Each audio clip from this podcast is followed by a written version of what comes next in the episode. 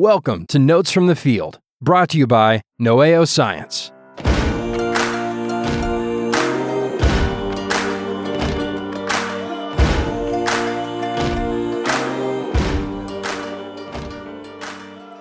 How you doing, Will? Hey, Gordon. Doing all right. How about you, sir?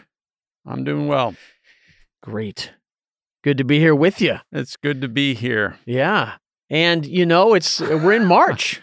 We're in March. We're in March, and that's kind of a big deal, uh, especially the northern tier. You start seeing a lot more daylight. We, uh, I know it's nice to go home when it's not dark. yeah, and creatures are starting to be on the move. Yeah, some of them. Some early, Yeah. early risers already, already thinking about heading north or, or moving up out of uh, ma- Their- maybe their terrestrial winter homes. Right. So you got lots of terrestrial creatures as well as uh, aerial creatures that are uh, thinking about migrating Yeah, to breeding sites. right. And of course, those breeding sites are going to vary from species to species.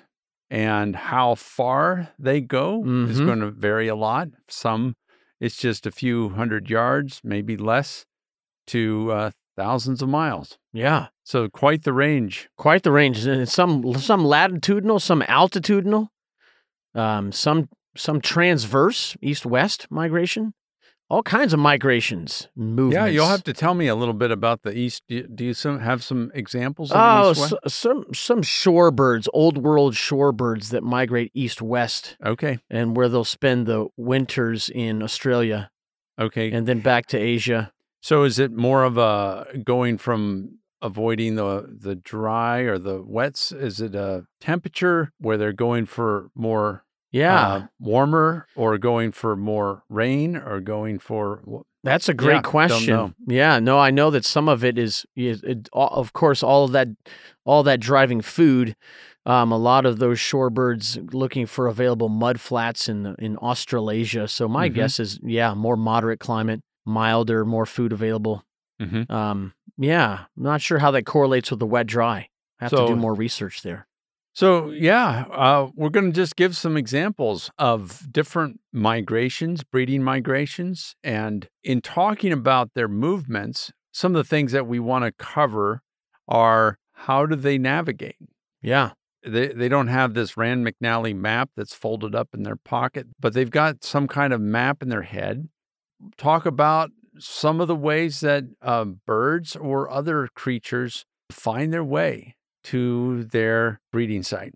yeah, And and, it's taken taken some work to figure that out too. It's hard to get inside the head of another creature. Yeah, exactly. and you know just kind of uh, one thing that that reminds me of is um, you know we're so highly visual creatures that oftentimes when we hear about another creature that has a more highly developed sense like something like a pit viper hmm that's able to sense infrared radiation um, we we want to see we, we What get they this see. yeah we we think that they see something there and we we we we necessarily convince ourselves that they must see this infrared scan in their brain that's not necessarily the case at all Yeah, what we call seeing is going to be perceived in another way. yeah yeah You know, it's like a bee or uh, insect seeing ultraviolet, or even some birds that see ultraviolet. yep what we have to do to understand that is to turn that ultraviolet light into some kind of visible light yeah and then we see it as visible but that's no fair you know yeah that's but good. anyway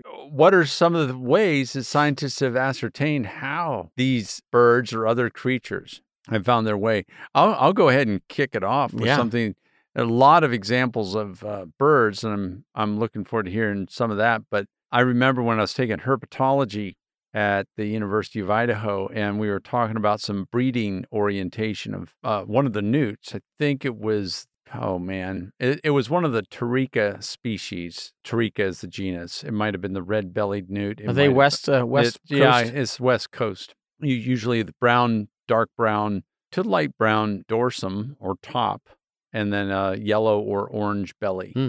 I was quite fascinated because these researchers were trying to figure out how these newts made it back to their home stream. And they decided, well, are they smelling their way home? Are they seeing their way home using stellar navigation, looking at the stars and then picking a particular compass direction based on stars or magnetic field? What was it? So I wouldn't have liked this kind of research because they would either blind the salamander, say, okay, of the test cases, how many blind salamanders made it back? Yeah. And it turned out when they blinded the salamanders, a lot of them made it back. Yeah. And this is going over several ridges. Uh, okay. Hill and Yeah, I was wondering what kind of distance I we're mean, talking. here. quite quite a distance, um, several miles. All right. Nine miles is a long way for a newt, and they were displaced that far, going over ridge and valley, ridge and valley to their natal stream. And the ones that were had their eyes put out, like Samson, made it back to their home stream. But when they And they said, "Don't go the same way we went yeah, if you want an offspring. Don't Yeah. go over there." yeah. So they um they also severed some uh, olfactory nerves. So that's the nerves that go from the nasal cavity to the brain. So they severed those nerves and it found out that those test cases did not make it back to their Yeah. their natal stream. So they concluded, always provisionally, but concluded that they smelled kind of like salmon. Right. no, very They, they, similar. sm- they smelled their way back to their natal stream. So they, they got lost, the ones that had their olfactory nerve severed. yeah. But the ones that made it back, they found out that when they looked, they had regrown their olfactory nerves and Wow. reconnected them. Wow. So It's um, amazing. yeah. now, are they just going straight overland? They're just trying to go. uh, They're going They're straight going A to B Oh, like yeah, the crow go- flies. Oh, over hill and dale. Wow. So they're not sticking to a, a watershed.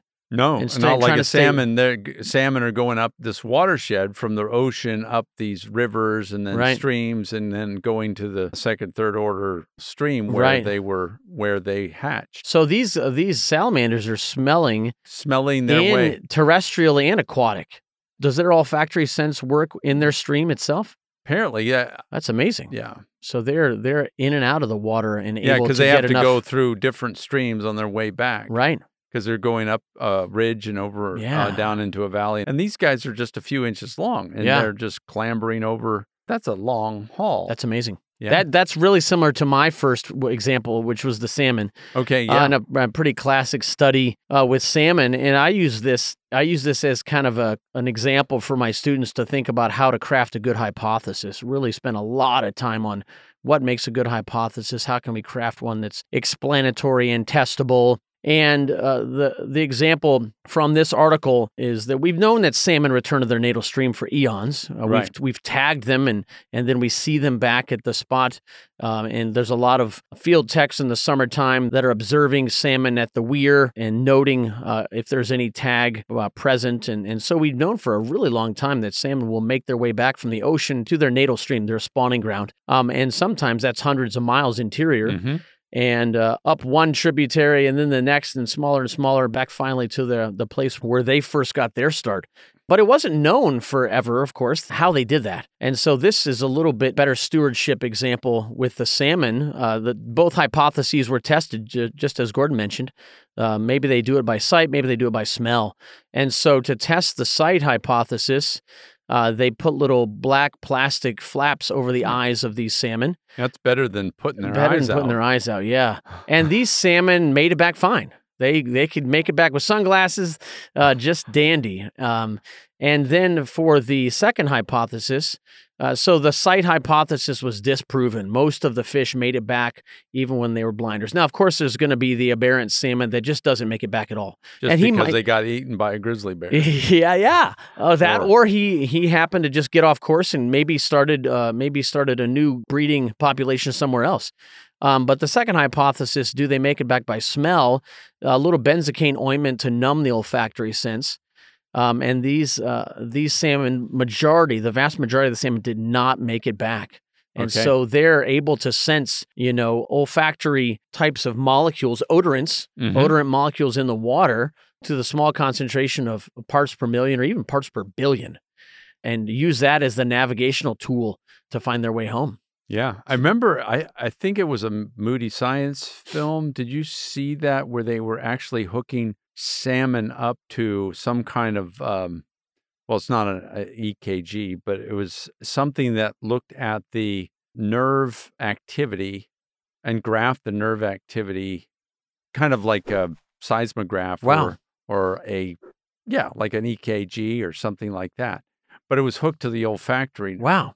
No, that's incredible. Yeah, it's really neat. that is. And when they put water from a non stream on, uh, like they had the fish just, you know, up out of that. Well, they had water flowing over, so it didn't, you know, it wasn't suffocating or anything like that. And when they, they put the water from the natal stream on the olfactory organ, like the, put that water there, the activity of the nerve just, Wow. um, just went wild. Yeah, there were a couple guys at the U of I, University of Idaho, doing that kind of work. Um, Joe Cloud, I think was his name. He's a molecular biologist. He was doing some of that work in the Mm-hmm. He, lab. he was my uh, professor uh, Okay. for intro to biology. He was my molecular biology professor Okay. in grad school. Yeah, he's Yeah. A, he he was he was tough. He was a Yeah. good teacher. Oh yeah, he was. Yeah, Er- I think Ernie Brannon maybe did a little bit of that work too Yeah. uh, on salmon. So yeah, the, and then when they put water from a non um, uh, natal stream, Yeah. uh, then there was very it was just basal activity. Yeah. Just, just background nerve uh, activity. yeah, But then when they put that water on from the natal stream, just woo, things That is- went wild. that's interesting. and they drew a very uh, erratic uh, wave. I don't I don't know what you call that um, graph. Yeah. but it was it was impressive to show graphically, literally Mhm. graphically, yeah, uh, that they really responded to that uh, the the right odorant molecules in the stream, the natal stream water, that was the so that when they come up to a branch in the uh, you know tr- two tributaries flowing or river and a tributary, uh, they know which way to go. right, you got a fork in the road. You got to Fork smell in the road and take, take- smell smell twice, smell. turn once. yep, smell the stream. Yeah. No, that's cool. Uh, you know, um, uh, the young salmon, the fry, have kind of a different. Uh, you know, the water is pushing them to sea, so they don't have to necessarily smell their way there. But one thing they definitely do need is they do need they do need current. Um, and so, and uh, we've talked a little bit about the challenge of of how to how to balance all these things as good stewards. You know, we we want good sources of energy. Uh, we need hydroelectric power, uh, but we sure would love to see these salmon continue uh, and Mhm. and to rebound as well. Uh, one of the one of the negative consequences of of a dam is is the slack water, uh, and the juvenile fish uh, get lost hmm if there's no current. They don't know where to go, and they often Okay. just stay in the slack water and never go further downstream. Uh, and and don't Or up- they don't oh, make it to the ocean to for the, the first ocean. time. Yeah, about seventy five percent of steelhead don't even uh, make it to the ocean in year Wow. one. Yeah. Wow. So uh, yeah, Yeah, a lot of things that we need to know about their biology just to make sure that we're good stewards. that's right. What else you got for us, Gordon? Oh, yeah. The um, you know, studying bird migration, it was kind of neat to to look at how uh, different birds, when it's called migratory restlessness. yeah, Zugunruhe. Yeah. They would figure out which way the birds would want to migrate um, by putting them in a sort of a blotting paper funnel. And then their bird feet would be at the bottom and they would get all inky black because they'd be standing in ink. And then when they would get restless, they would flutter up the funnel. Um, and of course, the funnel would be 360 and um, they would flutter up in the direction that they were supposed to go. So you could see uh, that they were oriented in a certain way. Now, it was a screen topped area, so they couldn't get out, but you could definitely see what compass direction they were wanting to migrate in. Yeah. So evidence of a, some kind of internal. internal Magnetic. directionality. And so, in order to figure out what it was Yeah. that was giving them the right direction, um, if it was on a cloudy, uh, sometimes they would migrate at night. So if it was a cloudy night, they um, it sometimes was a combination of different uh, factors. hmm But uh, cloudy night, it was usually a little bit more confused if they were using stellar navigation Right. which means they were actually looking at the pattern of the stars. And they could test this by putting these um, these experimental funnels uh, in a planetarium, and then they could just rotate the whole sky. Yeah. That's 'Cause it- awesome. yeah. I love it. And so when they rotate, you know, 90 degrees, and so all the constellations were off 90 degrees, then they would jump in a different direction. So they could tell it was stellar navigation. Uh, they could also figure out if it was a magnetic compass uh, because the bird would be oriented in a certain angle uh, relative to the Earth's um, magnetic field. And if they would, if they put like on pigeons, if they put a some something magnetic uh, on their head, it would throw off, it would confuse their magnetic sense, Yeah. and then they couldn't they couldn't navigate properly. So, That's Um, interesting. and sea turtles seem to be using magnetic sense. Okay. So they are basically steering a compass direction relative to um, magnetic north, and then they would move to whatever island was their natal island. Right. So Yeah, and the stimulus the the stimulus to start migrating is is different than the stimulus to navigate correctly. Right? Because they have to Right. they have to know to they have to start getting restless maybe. exactly, And and that uh, that m- uh, probably most commonly been attributed to increasing daylight. yeah, photo, photo, period. period. Yep. Yeah, lots of creatures just waiting for some threshold, some in, in- some Yeah. threshold that um, And, is yeah. is an, is enough of a difference that it, it triggers. Something Some type of- sometimes the physiology of these triggers are pretty, you know, it can get pretty complicated. And The Yeah. bird bird doesn't know all the biochemistry or the physiology, but they just respond to it. Yep. And uh, it's and if and then the experimenters can mess with the day lengths artificially and throw off their migration time. Yeah. No, it's Yeah. like it's like students in the springtime in the classroom, right? Yep. A little fidgety, yeah. not not paying as much attention. No, that's that's uh that's interesting. Uh, how about the the world of reptiles? Are there? Uh, well, you mentioned sea turtles. Um, Yeah. Do do terrestrial turtles do? Uh, well, that's the thing. Um, when I I didn't do breeding orientation so much in my box turtles, Yeah. I did. I didn't know what was giving them their compass direction, nor I had a clue that they were headed toward their. Um, I had a hunch that they were headed toward their natal site. That seems to be a pattern in a lot of different vertebrates. Yeah. Um, and what was interesting is these turtles would have a very limited home range in the woods. And then when uh, the females were gravid, that means loaded with eggs, they would, uh, and it was the right time of year, usually between mid June, mid July, they would head in a certain direction out of the woods. And the reason I thought that they were headed toward a natal site is that sometimes they would pass through perfectly good nesting area where other n- turtles were nesting and just keep going. Hmm. And they would go, you know, a quarter or half mile farther and nest in another area. So I was thinking, well, why why did it pass by this perfectly good area? Right. So I just felt like there was an instinct leading them to um, where they were hatched. But there was no way for I for for me to prove it because I was dealing with adult turtles. I had no idea what their past was, where they hatched from, and there's been very little uh, done on that. Hmm. Um, that would be a long. Most master's thesis or PhDs are uh, two, three, four years, Right. And you need like a decade or two Yeah. just to get um well like on box turtles you need to le- uh, wait at least eight years or so before they're sexually mature so you have to be tracking these hatchlings which are notoriously difficult to find Yeah. Uh, in the leaf litter Oh, I bet. so um you know i i worked uh for three seasons in um box turtle land okay lots of turtles per hectare and there was only i never saw a neonate Wow. ever Wow.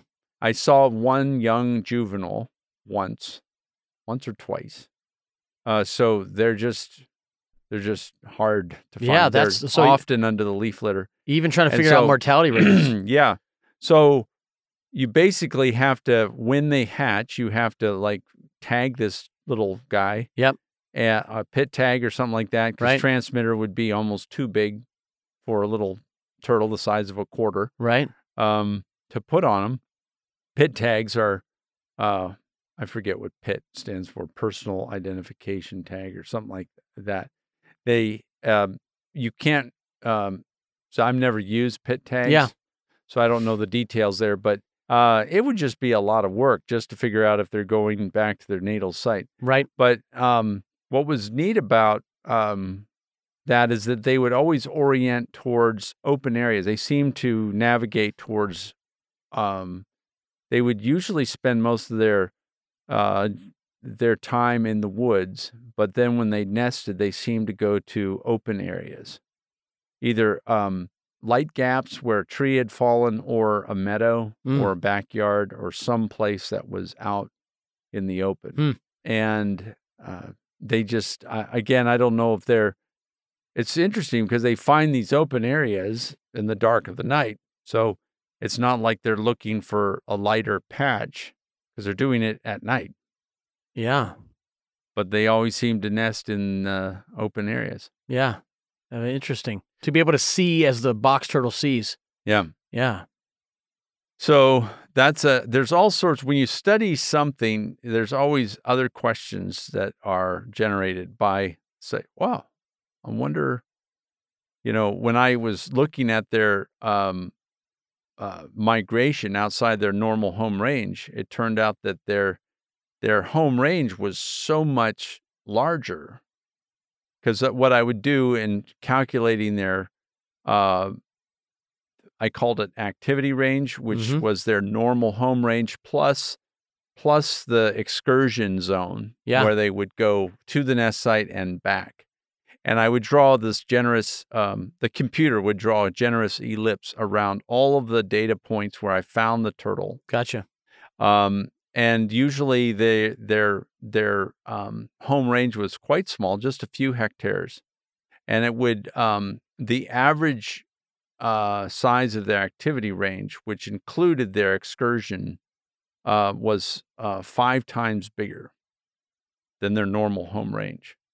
And so uh, this is just a side point on navigation to breeding. Um, breeding Yeah. is is that in a box turtle that's terrestrial, a excursion to a nest site and back, if they are living in an area that is populated with people, um, say s- suburban or even residential with lots of wooded areas, um, that excursion to the nest site is going to bring them th- across numerous or several roads. Right.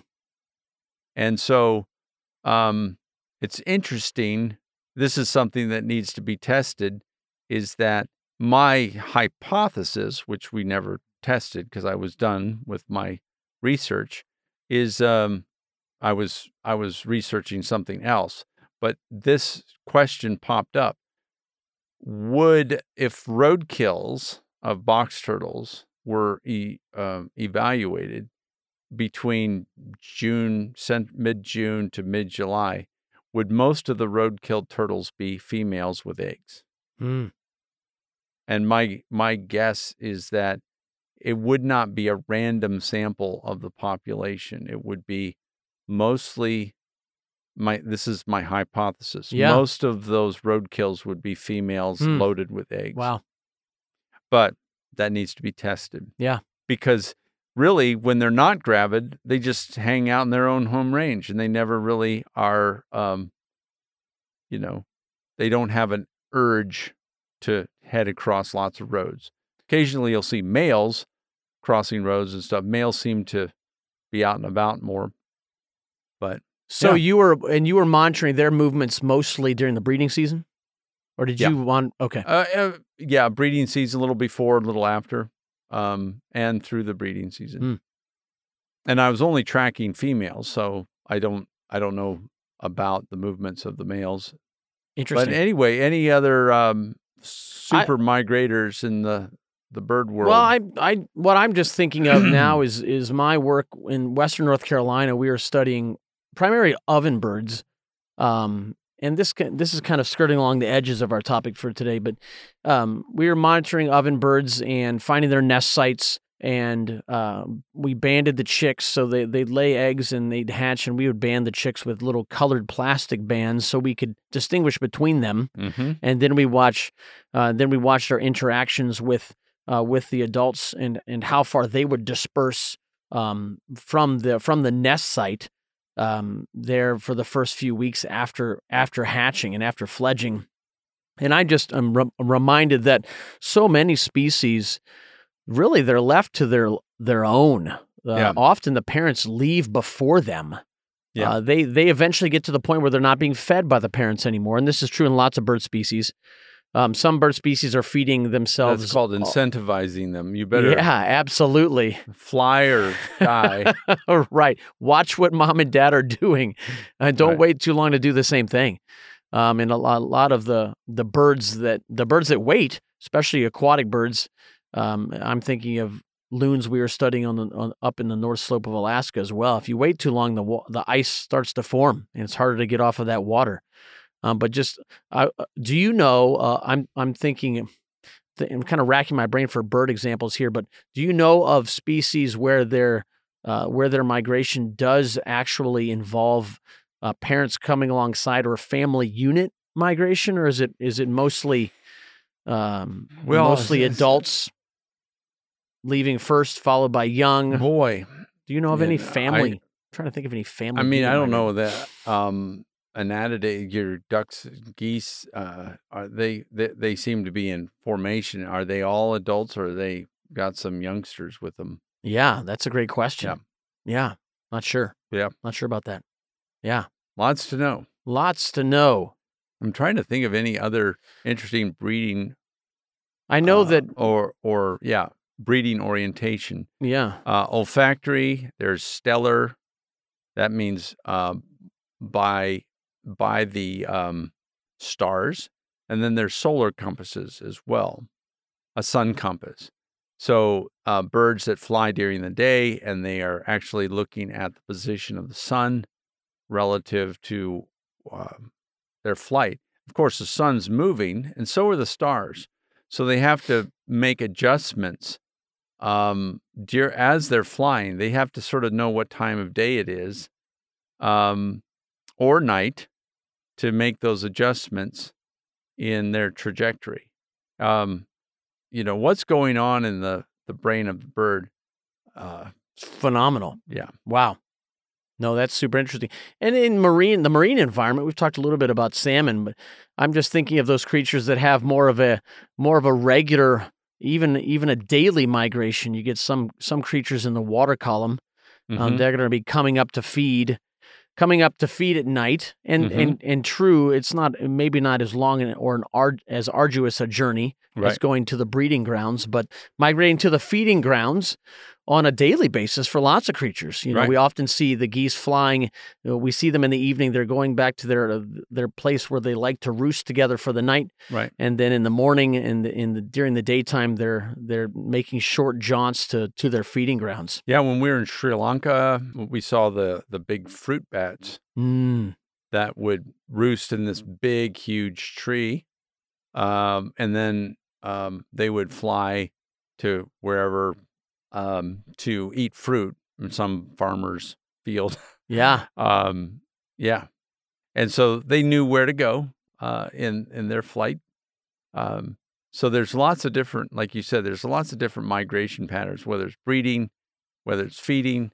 Um, fun Yeah. stuff. well, as you can see, we don't know everything there is to know.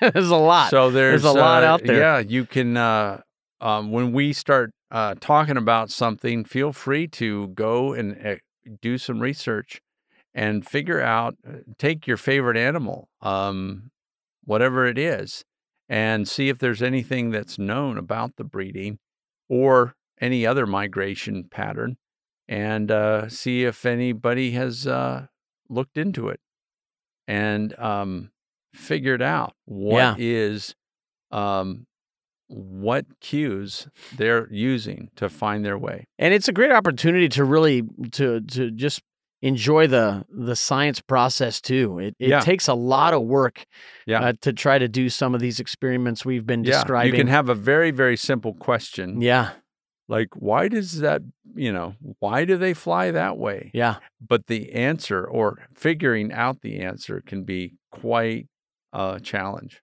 for very smart people. Yep. And it's an opportunity to, uh, uh, one of the other things, just uh, an aside here, all the different inventions that biologists have come up with to be able to conduct their experiments. There's Oh, a, yeah. there's kind of a fun engineering aspect to Yeah. Uh, and so, uh, folks with a physicist or an engineering brain, you know, uh, that's a great opportunity to still do really good, important biology work Right. um, in in experimental design. Exactly. When I, I, uh, when I was doing my radio telemetry of the box turtles, I was so glad that there was uh, somebody that figured out how to do these nice little radio transmitters, and uh, all I had to do is figure out how to uh, secure them Yeah, on the turtle shell, which I would use, um, you know, epoxy, and um, tune into their channel uh, and find their find their location. Well, fun stuff. I think we're we've run out. Yeah, we're out. We're out, buddy. All right. We'll see to you be next time. continued. All right, Gordon. We'll see you next time. Thank you for listening. And remember, for all your homeschool science needs, go to noeoscience.com. That's N O E O science.com.